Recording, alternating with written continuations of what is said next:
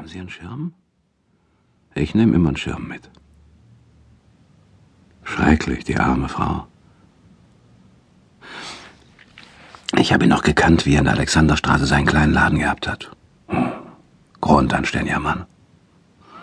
Nun, Frau ist versorgt.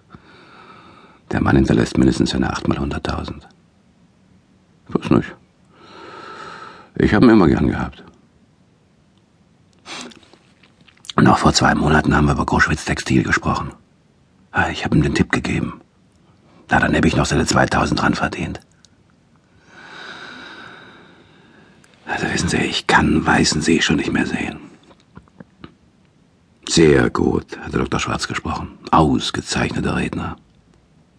Was? Die? Das ist eine angeheiratete Cousine von seiner Frau, näher kenne ich sie auch nicht. Also, also, nur drehen Sie sich doch bloß mal um. Eine Geschmacklosigkeit, so zur Beerdigung zu kommen. Ist doch hier keine Premiere. Was? Ja, ja, haben Sie recht. Eigentlich ist es ja doch eine. Hier, weiter drüben liegt ein alter Onkel von mir. An den muss ich so oft denken, der hat mir immer gesagt, ich wünsch dir, dass du nie so von der Börse kommst, wie du hingegangen bist. Hm. Recht hat der Mann gehabt. Diese Flaut ist was fürchterliches. Hm. Haben Sie übrigens gehört?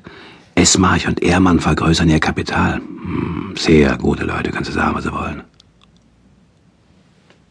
Entschuldigen Sie. Jetzt habe ich meinem Vordermann schon zweimal auf die Hacken getreten. Ist aber auch eine kolossale Beteiligung. Kalt ist. Ich werde mir noch wer weiß was holen.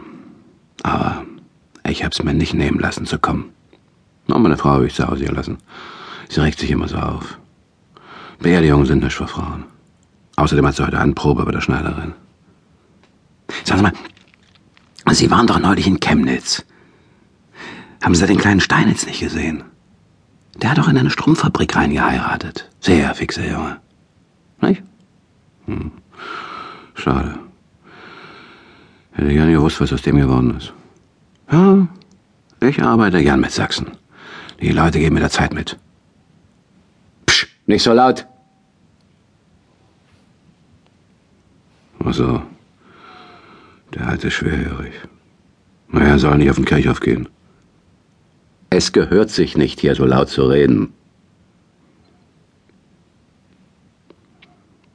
Haben wir uns nicht schon mal hier getroffen? Hm. Komisch. Immer treffen wir uns hier.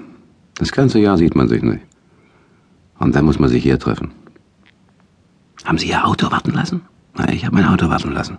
Man kriegt hier draußen keins. Na, soll schon kosten. Meine Handschuhe sind ein bisschen kaputt. Man merkt es gar nicht, man trägt sie doch sonst nicht. Wissen Sie, ich habe immer zu meiner Frau gesagt, bei meiner Beerdigung möchte ich am liebsten keine Beteiligung haben. Musik, schönes Quartett, weiter gar nicht. Sie auch? Hm.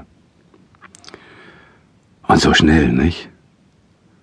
Vor Jahren war er noch auf der Börse und hat Witze gemacht. Sie haben sofort einen Spezialisten zugezogen, aber war nicht mehr zu machen. Ja, ja. Vernachlässigt wahrscheinlich. Man müsste mehr Diät halten. Ich habe ihn immer sehr gern gehabt. Auf mich hat er zählen können. Was ist denn da vorne? Warum geht denn das nicht weiter? Was warten denn die? Ach so. Die Träger haben abgesetzt. Na, wissen Sie also, von mir aus kann es nur weitergehen. Ich habe schließlich noch was anderes zu tun. Meine Zeit nicht gestohlen. Skandal, diese Warterei. Ah, endlich.